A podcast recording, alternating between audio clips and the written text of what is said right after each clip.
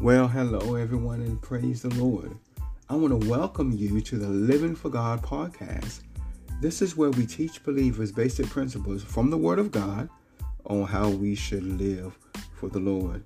And during this session, I want to talk about not suing the brethren. How many of us would agree that we live in a society where everybody is suing everybody? You know, with a staggering 40 million lawsuits filed every year in the United States alone. And even between family members. You know, siblings often sue one another over an estate dispute or what they claim is a stolen inheritance. And these types of lawsuits tears a family apart.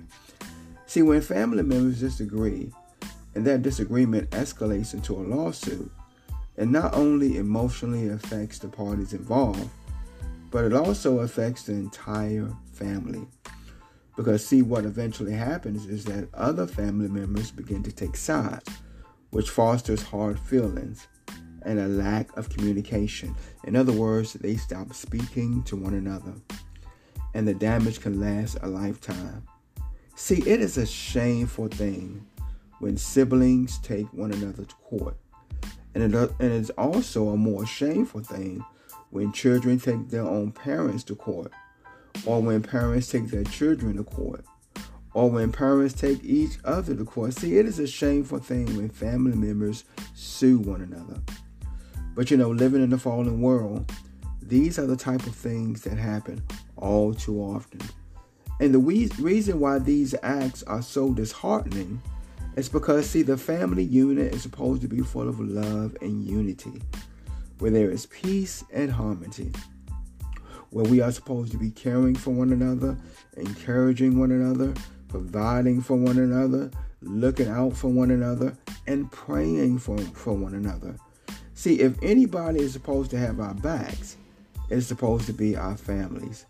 This is why lawsuits between family members seems appalling because it goes against everything that a family unit is supposed to stand for. And guess what, y'all? The same is true for the church. See, there is no other family unit that is supposed to be more stronger than the church. Because, see, we make up the family of God, with God Himself being our loving Heavenly Father, and we, every believer, being His dear children, and Jesus Christ, God's only Son, being our big brother. See, there's there is nothing that is supposed to come in between this tight family unit and the love that we share for one another. And the unbelieving world is supposed to be drawn to God through the inseparable love that they see us showing to one another. This is why the Word of God states in John 13 and 35 By this all will know that you are my disciples if you have love for one another. See, our love for each other in the church is supposed to be a shining light, revealing to the unbelieving world that we belong to a loving God and they shall seek to belong to him too. Therefore, lawsuits between one another in the church has no place because they go against everything we stand for as a loving family unit. See, they don't represent unity but disunity. They don't represent peace but disagreement. They don't represent love but a lack of love, which is not what we're supposed to be displaying to a lost and dying world in order to draw them to Christ. Therefore, in today's text, the Apostle Paul rebukes the Corinthian church for the many lawsuits that was occurring in their midst. That's right, y'all on top on top of all the other problems that was occurring in the Corinthian church, they were suing one another left and right, which made them a poor representation of the love of God. And as a result, they were tainting their witness and ruining their testimony. And in the same way, lawsuits among believers in the church today has the same effect. That is, it also taints our witness and ruins our testimony and makes us a poor representation of the loving love of God to this lost and dying world. How many of us believe that? Those of you who have your Bibles, turn them to 1 Corinthians 6 and 1. And the scripture reads, Dare any of you having a matter against another go to law before the unrighteous and not before the saints? Okay, let's stop there. So the Apostle Paul begins to address this problem of lawsuits among the Corinthian believers by asking them a question in a very direct and forceful way. He states in layman terms, How dare you, you who are saints of God, go before a secular court where there is an unbelieving judge to settle your disputes, instead of you settling them among yourselves, that is, before the people of God. Now, how many of us would agree that this is a very valid question? See, it is a valid question for several reasons. Number one, we, the church, are God's people, and we have the Word of God that is God's perfect and holy law, which was given to us to govern our lives. Also, we have the Holy Spirit, which is God Himself living inside of us, who is our helper to aid us in living this Christian life well. And number three, we have Christian leaders, which consists of God's under shepherds, who have been called by God to equip the saints by giving us spiritual counsel when we when we are faced with life troubles. So considering all of this, why do we the church go to a secular court before an unbelieving judge to settle a dispute among each other when we are better equipped to do it ourselves. Think about it. God has equipped us with everything that we need to settle our own disputes. And those are the things that we just listed. But we choose to go to a secular court and stand before someone who, number one, don't have the mind of God, who, number two, don't have the Holy Spirit, and number three, who is not familiar with the Word of God to judge our affairs. Why do we do that? See, this is the argument that Apostle Paul is making in this scripture. Well, the reason why I believe that many believers do is because, y'all ready for this? We don't want to submit to the Word of God. Let me explain. See, the Word of God tells us to turn the other cheek, meaning don't retaliate when you are done wrong. For Jesus states in Matthew 5 38 through 41, You have heard that it was said, eye for an eye and tooth for a tooth.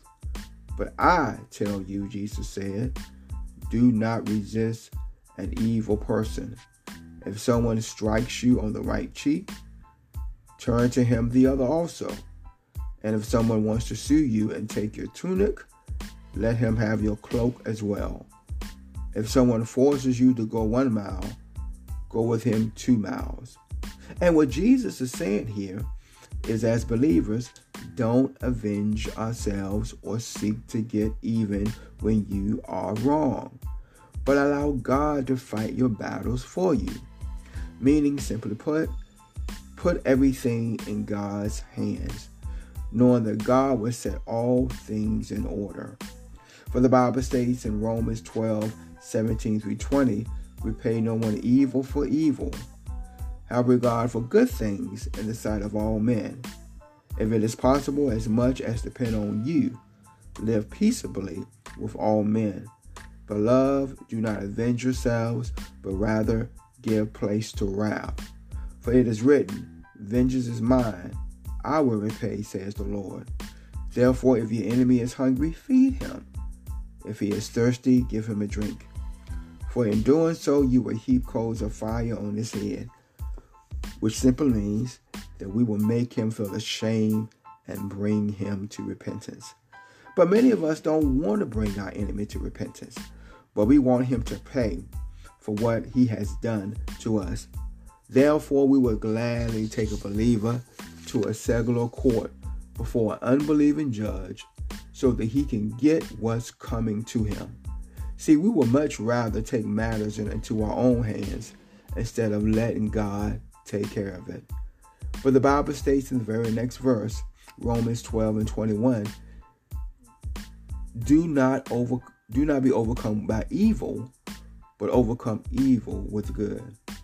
Meaning, instead of us wishing harm on those who wrong us, we are to offer forgiveness, like Jesus did when he was beaten half to death and crucified on a cross. We know that one of his last words were not, Father, repay them for what they have done to me, but it was, Father, forgive them, for they know not what they do. See, he offered forgiveness instead of vengeance, and we should too. See, he put the matters in his Father's hand, and we should follow suit.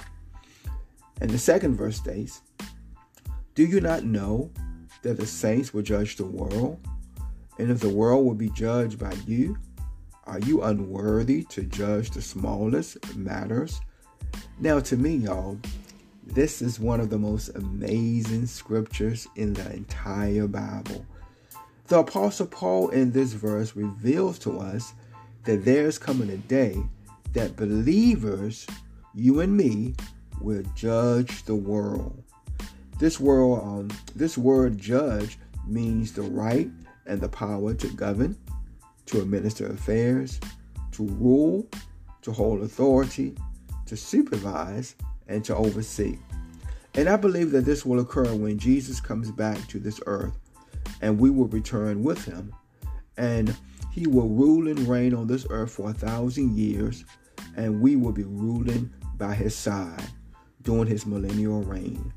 For the Bible states in Revelations 20 and 6 Blessed and holy is he who has part in the first resurrection.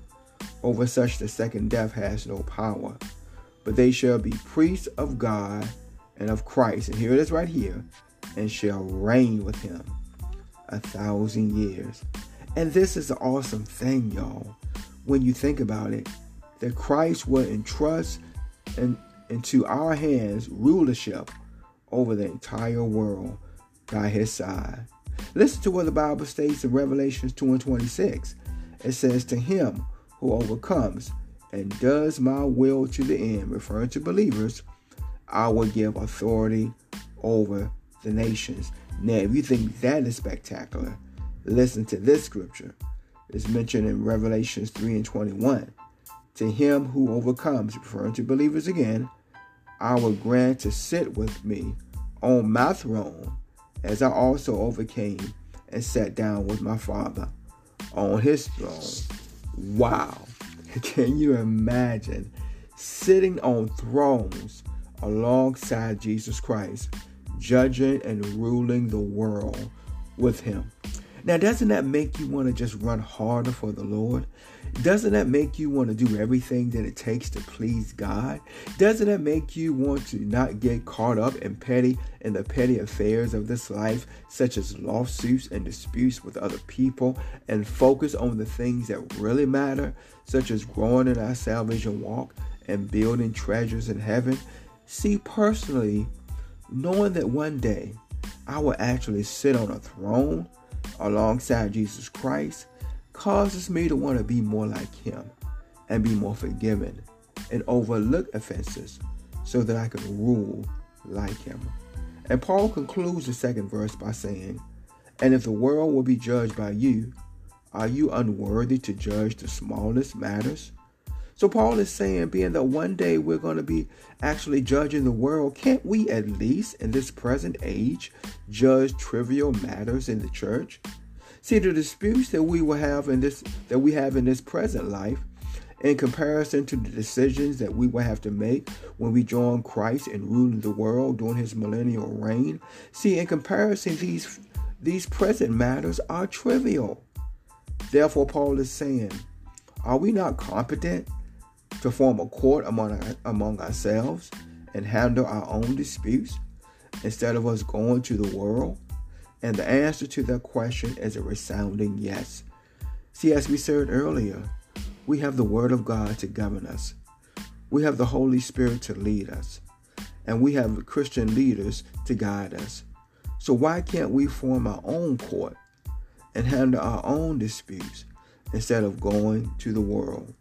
And the third verse states, Do you not know that we shall judge angels?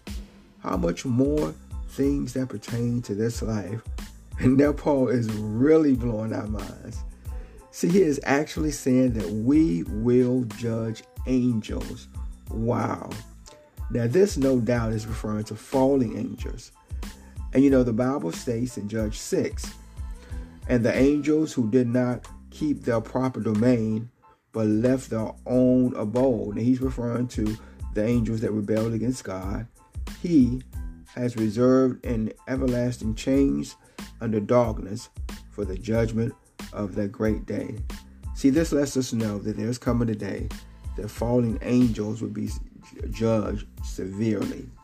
And it could be that we will be given an opportunity to testify on that day that Satan and his demons are judged by God. And our testimony on how the devil brought havoc in our life will add to that judgment.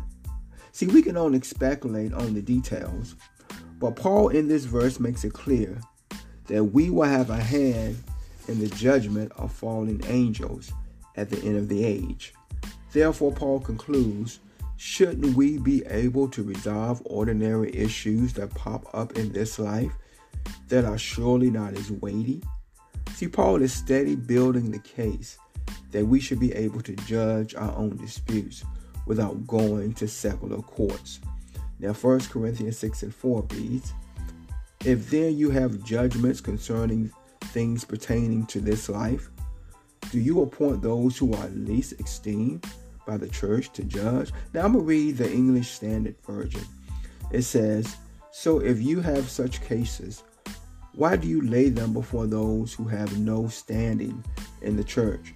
So Paul is simply saying here, why go to these secular judges who are unbelievers and therefore not respected by the church to judge people in the church?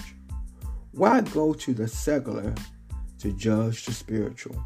Paul is saying that don't make no sense. Then Paul continues by saying in the fifth verse, I said this to shame you. Is it possible that there is nobody among you wise enough to judge a dispute between believers? So, Paul in this verse is shaming them by questioning their spiritual maturity. Paul is saying, could it be that people are going outside of the church to get their disputes resolved because there is no one in the church wise enough to give sound spiritual advice. See, this had to be a big blow to the Corinthian church because, see, they consider themselves to be spiritually wise. Now, let's read the sixth verse. But instead, one brother goes to law against another, and this is in front of unbelievers. Now, in this verse, Paul is showing how their actions of suing one another in court was causing them to ruin their testimony in the eyes of the unbeliever. In the same way that having immorality in the church was also ruining their testimony. See, as the church, y'all, we have to realize that the world is watching us. And if they see immorality in our midst, also, if they see us fussing and fighting and taking each other to court, that is definitely not going to attract them to Christ. We know that the we know that Jesus states in Matthew 5 and 16, "Let your light so shine before men, that they may see your good works and glorify your Father in heaven." But if the only thing that we are letting shine is our bad works, then the world is not going to glorify God, but instead they're going to run away from him. See, with these two issues of number one, immorality in the church, and number two, brothers in Christ suing one another, they are bringing a reproach on the name of Christ, and as a result, hindering the work of Christ on this earth, which is simply winning souls. See, the unbelieving world doesn't want to join themselves with a group of people who, number one, can't live right, and who and who number two can't get along. See, they see for they see enough of that in the world. They are looking for something that, that reflects unity and purity. And if they can get it from us, God's people, where are they going to get it from?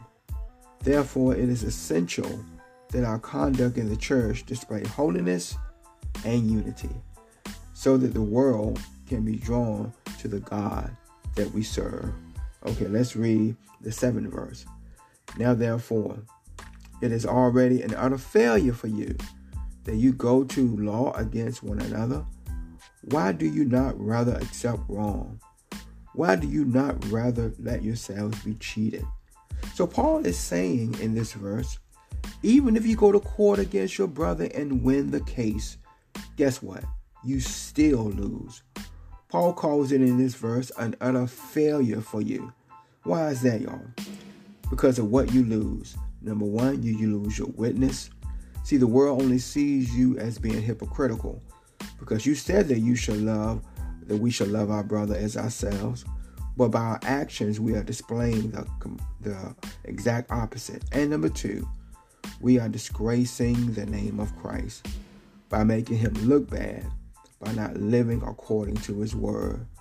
See, when we look bad, Christ looks bad. So when believers take believers to court, nobody wins but the devil because he obtains his objective, which is tainting our witness and bringing a reproach on the name of Christ. Therefore, Paul concluded by saying, Why not rather be wrong? Why not rather be cheated? Now, this may seem like heresy for many of us because, see, we can't see ourselves being wrong without retaliation. We can't see ourselves being cheated without getting even. And that's because of our worldly mindset. As we said in the beginning of this message, we are living in a time and hour where everybody is suing everybody. In other words, if you wrong me, then I sue you. If you cheat me, then I sue you. And that mindset has crept into the church. But we have to remember the words of Jesus concerning retaliation that we stated earlier.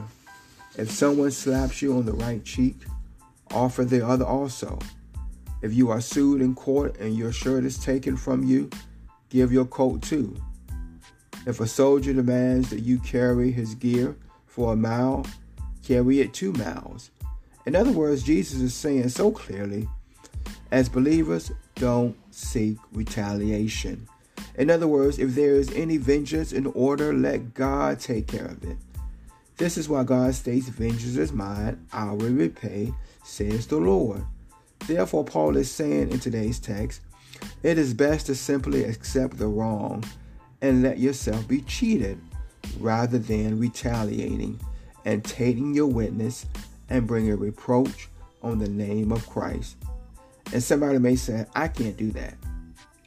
I can't allow someone to get over on me and just get off scot free. But we have to realize that no one gets away with anything. God is a God of justice, and He will make sure that everyone will receive recompense for the wrong that they do.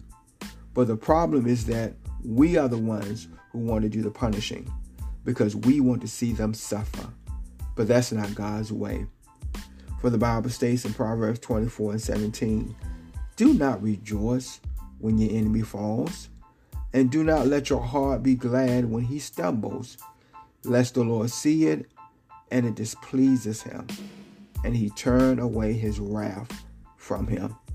So, in my closing, I just want to add that everything that we do as believers should be God honoring. That is, we should always be thinking about is my actions going to taint my witness or bring a reproach on the name of Christ? And when um, believers disagree to the point of taking one another to court and suing one another, that makes the body of Christ look bad. Simply because we should be able to handle our disputes within without going to the unbelieving world to get them resolved.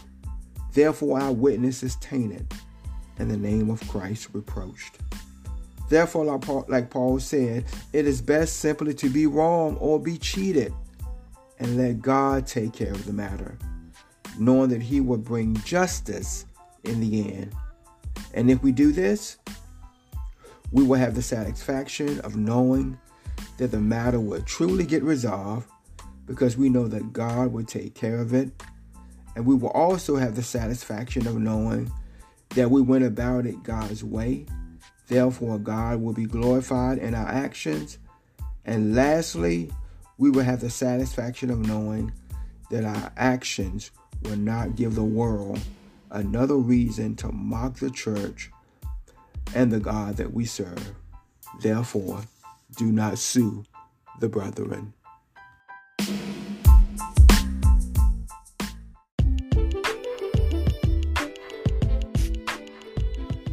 I want to thank you for listening to our podcast today. You can find us on Facebook at Heart of God Christian Ministries, or you can visit our website at heartofgodchristianministries.co. Thank you for listening.